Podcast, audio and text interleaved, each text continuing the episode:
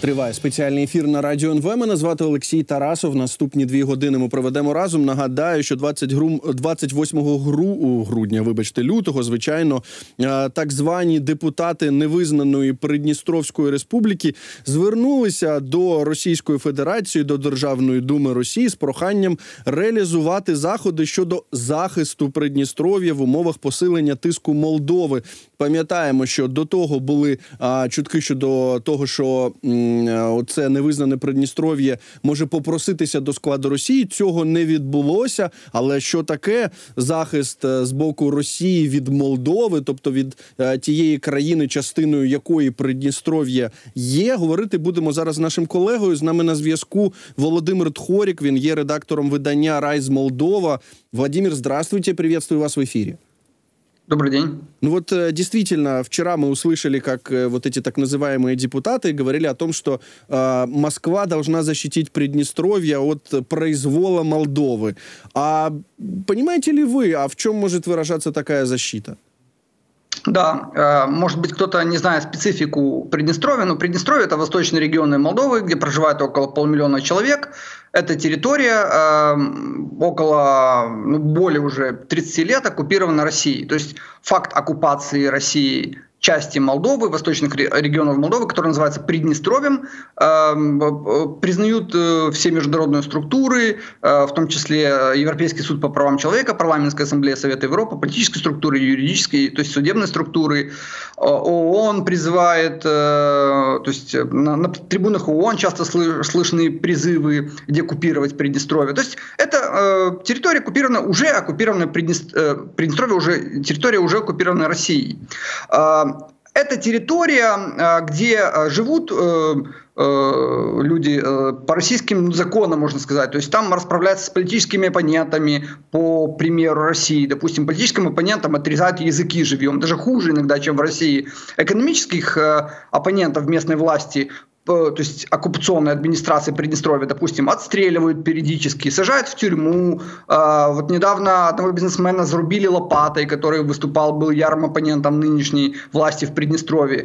Поэтому вот такая ситуация сегодня в Приднестровье. То есть с правами человека там еще хуже, чем в России, поскольку Приднестровье не подчиняется ни одному международному закону. Это сепаратистская республика, которая полностью называется Приднестровская Молдавская республика, которая не подчиняется ни одним международным нормам. Ну, допустим, когда вот мы рассказывали, мы проводили очень много расследований, в том числе о том, как устроена власть в Приднестровье, как Россия влияет на Приднестровье, как Украина влияет на Приднестровье.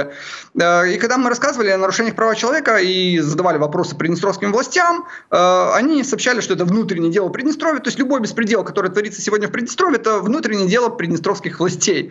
И поэтому ни один суд международный, и молдавский, в том числе и украинский, и российский, не подвластен над юрисдикцией Приднестровья. Это такой офшор, зона беззакония, которой управляет пророссийские прокси. Это оккупированная Россией территории. Что еще хотят депутаты от России? Как, чтобы Россия повлияла на Молдову? Никто внятно ответить не может. Ни они сами, то есть ни депутаты, которые призвали Россию оказать давление на Молдову, ни, в принципе, не в России. Потому что, напомню, что Россия до сих пор не признала независимость квази-республики, то есть сепаратистской Приднестровской Молдавской республики. Ни одна страна ООН не признала независимость этого региона. Следовательно, это несуществующий по международным нормам регион, который просто захватили прокси России. Вот такая ситуация. Еще нужно отметить, что один факт, кто не изучает Приднестровье, наверное, мало обращает внимания, но большинство депутатов, допустим, сегодняшнего так называемого парламента, Верховного Совета Приднестровья, они являются действующими сотрудниками местного приднестровского холдинга, то есть бизнес-корпорации, которая называется «Шериф». Поэтому Приднестровье само иногда называют республикой Шериф, поскольку экономическим бенефициаром существования этой квазиреспублики в восточных регионах Молдовы является вот этот Шериф и ее основатели Виктор Бушан и Илья Козмылы. Это два приднестровских магната, у которых, кстати, есть хороший бизнес и в Украине. Мы рассказывали о том, мы проводили расследование по таможенным данным из украинской, в том числе таможни, из молдавской таможни, что очень много товаров в Приднестровье, товаропотоков, товарооборота поступает и из Украины. Допустим, с Шерифом, то есть с этой вот корпорацией приднестровской, которая, в принципе, сосет как клещ, да, из приднестровского бюджета, в том числе ресурсы, с ними торговала, допустим, фирма бывшего президента Украины там, Петра Порошенко, Рошен, то есть, или другие украинские крупные фирмы. Поэтому вот, то есть это такая бизнес... Приднестровье – это бизнес-проект, гангстерско-чекистский бизнес-проект. Это бизнес-проект, который прикрывают российские спецслужбы. Почему спецслужбы? Потому что у России одним из немногих инструментов влияния на постсоветские страны остались спецслужбы. Это они сами утверждают, в смысле россияне, ФСБ, ГРУ в своих аналитических отчетах, которые мы также публиковали в прошлом году в расследовании кураторы Молдовы из ФСБ. То есть, и что получается? Что все, что не заявляют местные депутаты, это не их как бы самостоятельные заявления, это заявления, которые инспирированы из Москвы. То есть, получается, что Москва, организовав съезд так называемых депутатов, хочет повлиять как-то на политику Молдовы, наверное, в отношениях с Россией, ну, возможно, и Украины. Как она может повлиять? Есть предположение, что Россия хочет разморозить приднестровский конфликт, что Россия руками Приднестровья хочет начать войну с Молдовой. То есть как это может быть? В Приднестровье до сих пор есть российская армия. Вопреки заявлению Молдовы вывести свою армию, это еще с советских времен осталось, у нас же конфликт был в 92 году с Приднестровьем у Кишинева и Тирасполя, который с тех пор замороженный, то есть уже более 30 лет Приднестровский конфликт является замороженным. Так вот, есть одна из версий, что Россия планирует разморозить Приднестровский конфликт, чтобы что? Во-первых, чтобы повлиять на внутреннюю политику Молдовы. Сегодня у власти в Молдове проевропейская власть во главе с Майей Санду. В этом году в Молдове состоятся осенью, запланированы на эту осень, выборы президента Молдовы. То есть, ну, неплохой повод, да, внести в сумятицу, такая небольшая заварушка в восточных регионах при помощи российских прокси. Притом у России, повторяюсь, есть несколько тысяч штыков. То есть приднестровская власть, оккупационная власть, держится на, ну, не просто потому, что Россия оказывает сильное дипломатическое влияние. Это тоже, но в том числе и на российских штыках. Владимир, я вот как раз хотел спросить, а как оценивается, да, вот этот военный контингент на территории оккупированного Россией Приднестровья? Опять же, если говорить о том, что, ну, в интересах Кремля сейчас разморозить этот конфликт, да, снова начать некие военные действия между восточным регионом Молдовы, ну и, собственно, самой Молдовой, как это может быть, как это может выглядеть? Может выглядеть что? Ну вот этот конфликт имеется в виду, как вы оцениваете, есть ли какие-то объективные оценки того, а сколько штыков находится в Приднестровье? Ну, по разным оценкам, от 10 до 20 тысяч вместе с резервистами, вместе с так называемой приднестровской армией сегодня в Приднестровье находятся боеготовных мужчин, которые, возможно, теоретически могут взять в руки оружие и пойти воевать с правобережной Молдовой, ну, либо с Украиной. Но тут проблема приднестровской оккупационной администрации в том, что местное население не очень-то хочет воевать ни с Украиной, поскольку там очень много родственных связей с Украиной, так и с правобережной Молдовой. Ну, что касается связей с Украиной, Приднестровья, все высокопоставленные руководители нынешней Приднестровья, так называемый президент Вадим Красносельский, мы проводили об этом расследование совместно с коллегами из List.Info, украинскими коллегами. Или там, допустим, нынешний премьер-министр, так называемый Александр Розенберг Приднестровья, также основатель холдинга «Шериф» Виктор Бушан. У них всех есть украинские паспорта. Более того, у них есть компании в Украине, очень крупные компании. Допустим, у того же основателя холдинга «Шериф» В Украине есть крупная телекоммуникационная компания, которая называется Интертелеком. Она лет еще 10 назад была одной из крупнейших компаний связи и поставщика интернета по югу Украины в формате CDMA. То есть у лидеров Приднестровья есть бизнес-интересы, в том числе и в Украине. Они живут, они обогащаются за счет бюджета Украины. Как эти люди могут сейчас развязать войну с правобережной Молдовой или с Украиной, мне непонятно. Более того, в СМИ уже был скандал, и стало известно, что СБУ, спецслужбы Украины, вызвали на допрос так называемого министра иностранных дел Приднестровья Виталия Игнатьева, у которого мы еще раньше нашли украинский паспорт.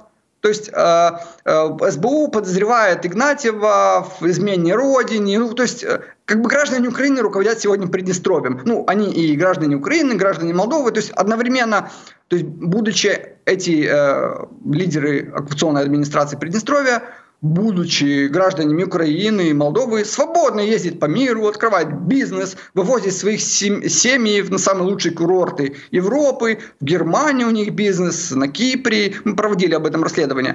Но одновременно они руководят такой мини-Северной Кореей в центре Европы. Нонсенс. Почему? Какой нонсенс? Потому что ни Киев, ни Кишинев до сих пор почему-то не вел санкции в отношении лидеров оккупационной администрации Приднестровья. Почему? 2 года прошло войны, мы задаем вопросы. Задавали вопросы совместно с украинскими коллегами из следствия, из схемы, расследователями СБУ, другим правоохранительным органам Украины, Молдовы. Почему в отношении приднестровских лидеров не введены санкции? Более того, что у них есть украинские паспорта, которые они используют для открытия другого бизнеса. Ответа пока мы не получили. Ну, то есть это просто ответ, никак не комментируют, правильно я понимаю? Ну, или какой-то ответ есть? Не комментируют правоохранительные органы никак. Владимир, слушайте, а вот тут такой еще вопрос. Мы видели, что вот буквально вчера, да, Владимир Зеленский встречался с президентом Молдовы Майей Санду. Это было в столице Албании на отдельном таком саммите. Там, среди прочего, конечно, обговаривали и вот этот так называемый съезд вот этих депутатов непризнанного Приднестровья. И мы на публичном уровне слышим, что Украина готова помочь Молдове с проблемой Приднестровья. Ну, то есть, скажем, страны ЕС не готовы, они входят в НАТО. НАТО, мягко говоря, не спешит вступать в какие-то такие вооруженные конфликты. А можно ли себе представить, что Молдова обращается к Украине для того, чтобы решить проблему Приднестровья? Вы имеете в виду, обращается зачем? За военной помощью? В том числе, да. Молдова заявляла, Молдова исходит из того, да, Приднестровье является оккупированной Россией территорией. Да, Молдова требует вывода российских войск из Приднестровья. Но Молдова неоднократно заявляла о своем стремлении решить приднестровский вопрос исключительно дипломатическим путем, не военным путем. Почему? Ответ простой. У Молдовы нет боеспособной армии, у Молдовы нет ни одного танка, у Молдовы нет ни одного самолета военного. То есть Молдове нечем по факту воевать с приднестровской армией, у которой, или с российской, которая расквартирована в Приднестровье, у которых есть танки, остались с советских времен, но у них есть танки. В Тирасполе, допустим, это столица непризнанной Приднестровской Молдавской Республики, реинновирован, обновлен аэропорт под Тирасполем, под столицей, под городом, так называемой столицей этой сепаратистской республики, куда могут приземляться военные борты в условиях необходимости. То есть Россия может теоретически не рубить коридор через южную часть Украины, да, из Черного моря через Одесскую область до Приднестровья, а, допустим, бортами как-то закинуть еще там подмогу украинской армии. Теоретически это возможно. Есть взлетная полоса, пригодная для посадки военных бортов. Ее отремонтировали в 2014-2015 годах. То есть при большом желании, наверное, Россия могла бы устроить кошмар и второй стране, кроме Украины, это Молдове. Почему это не происходит, мы не знаем пока. Возможно, это как раз вот этот съезд депутатов, возможно, такая прелюдия к обострению приднестровского конфликта. Мы не знаем, но мы знаем о том, что власти Молдовы заявляли о необходимости решения приднестровского кейса мирным путем. Еще потому, не только потому, что у них есть, у Молдовы нету боеспособной армии, а потому что реинтегрировать полумиллиона населения Приднестровья в состав правобережной Молдовы сложно, поскольку на это нужны деньги. Пока неизвестно, кто за это готов платить за реинтеграцию страны. Молдова одна из самых бедных после Украины, кстати, стран Европы, всей Европы. Поэтому на это нужны деньги, на реинтеграцию. Где взять деньги, пока ответа у молдавских властей. Это пока нет ответа на эти вопросы. Где взять деньги на реинтеграцию, я не знаю, что будет делать Молдова в случае нападения России, разморозки приднестровского конфликта, допустим. Владимир, слушайте, ну вот из того, что вы даже, да, только что нам рассказали, мы понимаем, что так называемые власти этой непризнанной республики довольно удобно устроились, да, комфортно себя чувствуют. У них есть бизнесы в Украине, украинские паспорта, у них есть бизнесы в Молдове. Мы помним о том, что контрабанда играет важную роль, да, для так называемых бизнес-элит этого региона, оккупированного России. Они могут путешествовать в Европу и так далее. Но мы видим, что, несмотря на это, Кремль может заставить их что-то сделать. Ну вот очевидно, что вот это обращение так называемых депутатов к Российской Госдуме, к Путину и так далее, это не просто так. Можно ли себе представить, что Кремль способен их заставить начать военные действия? Ну, можно представить все, что угодно, поскольку приднестровские политики не самостоятельные политики, у них их начальство находится не в Тирасполе, их начальство находится в Москве.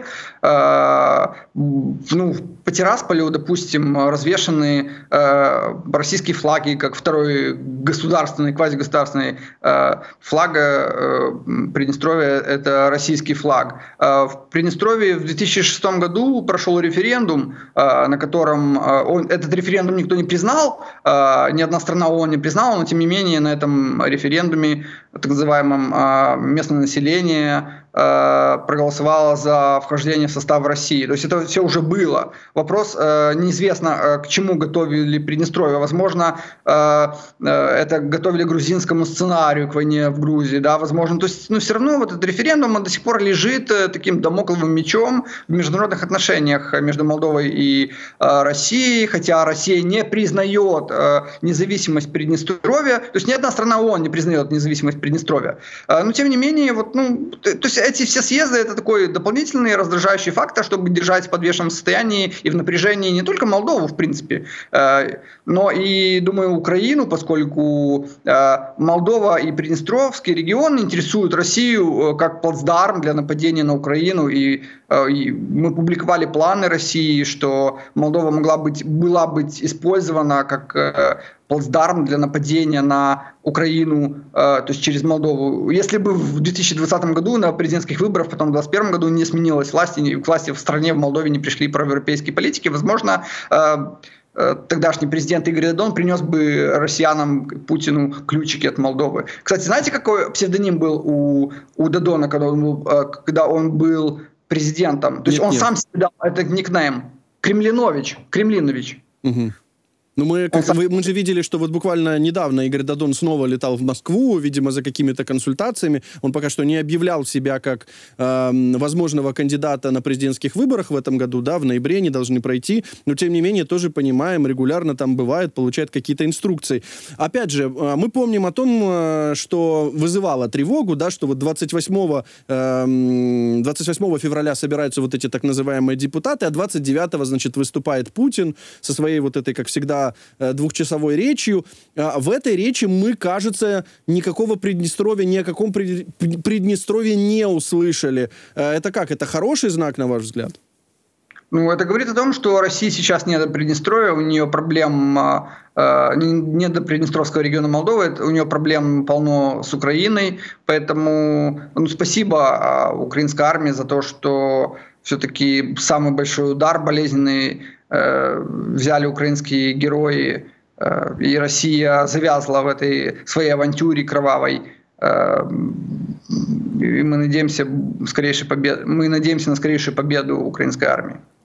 Вот тут еще интересный момент. Если мы говорим о том, что действительно для России очень важно дестабилизировать Молдову, и, конечно, это можно сделать за счет выборов. Мы разговаривали с вашей коллегой, с нашей коллегой из издания «Зерул де Гарда», и вот она нам рассказывала о том, что не верят продвинутые жители Молдовы, продвинутые граждане Молдовы в том, что на этих выборах может победить пророссийский кандидат, несмотря на то, что есть там южные или северные регионы, которые можно считать пророссийскими или как минимум считать, что жители этих регионов подвержены российской пропаганде. Как вы оцениваете угрозы вот этих президентских выборов, которые пройдут осенью этого года? Россия ставит ставку, конечно, и на президентские выборы в Молдове, и на парламентские выборы в следующем году, которые запланированы в Молдове.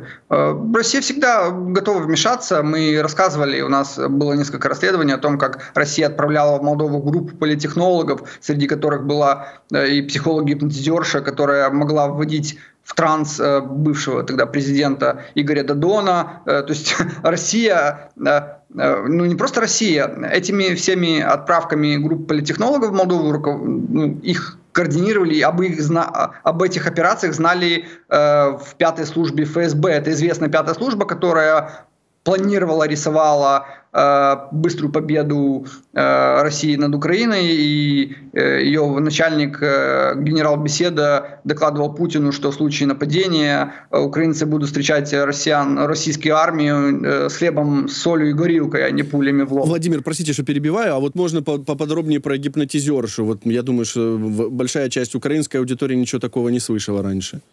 На выборы президента Молдовы в 2020 году приезжала группа политтехнологов. Эта группа политтехнологов координировалась пятой службой ФСБ, и в составе этой группы была и психолог-гипнотизерша, которая, по данным наших источников, мы показывали их лица, этих политтехнологов, показывали, чем они занимаются, говорили с их российскими коллегами, мы проводили совместно с российскими коллегами из Центра ДСИ это расследование, называлось «Кремлинович». И рассказывали о том, что в окружении тогдашнего еще президента Игоря Додона, который пытался переизбраться на второй срок в 2020 году, была и психолог-гипнотизерша, которая могла вводить его в эриксонианский транс. Это такой транс, когда человек находится в сознании, но может себя контролировать. Это было необходимо перед какими-то важными телеэфирами, чтобы глава государства и тогда еще кандидат на второй президентский срок не нервничал, отвечал лаконично на поставленные телеведущими независимых телеканалов вопросы. Мы еще шутили тогда, что слава богу, что Молдова не ядерная держава, а то загипнотизированный глава государства мог быть нажать кнопку какую-нибудь красную и долбануть по Киеву, допустим, или по соседнему Бухаресту. Но, с другой стороны, если бы все-таки была ядерная держава, и тогда были бы сейчас у проевропейского правительства были бы механизмы сдерживания российской агрессии. Что ж, будем наблюдать за тем, что будет происходить в Молдове. Нам тоже важно, чтобы у вас все было хорошо, и надеемся, что Приднестровский конфликт все-таки не будет разморожен с помощью России. Владимир, спасибо вам большое за этот разговор. Володимир Тхорік, редактор видання «Райз Молдова», був з нами на зв'язку. Я маю нагадати, що буквально вчора, тобто 28 лютого, так звані депутати невизнаної Придністровської республіки звернулися до Росії, попросили, щоб та реалізувала, це цитата, реалізувала заходи щодо захисту Придністров'я в умовах посилення тиску Молдови. Про який тиск Молдови йдеться? Буквально, мені здається, за місяць до того Молдова повернула податкові збори, мається на увазі все те, що проходить через митницю, тобто митні збори насправді, повернула до товарів, які проходять через цю невизнану республіку. В зверненні Путіна, яке тривало більше ніж 2 години, нічого, ні слова про Придністров'я не було. Що ж, далі у нас будуть новини. Після новин повернусь до цієї студії.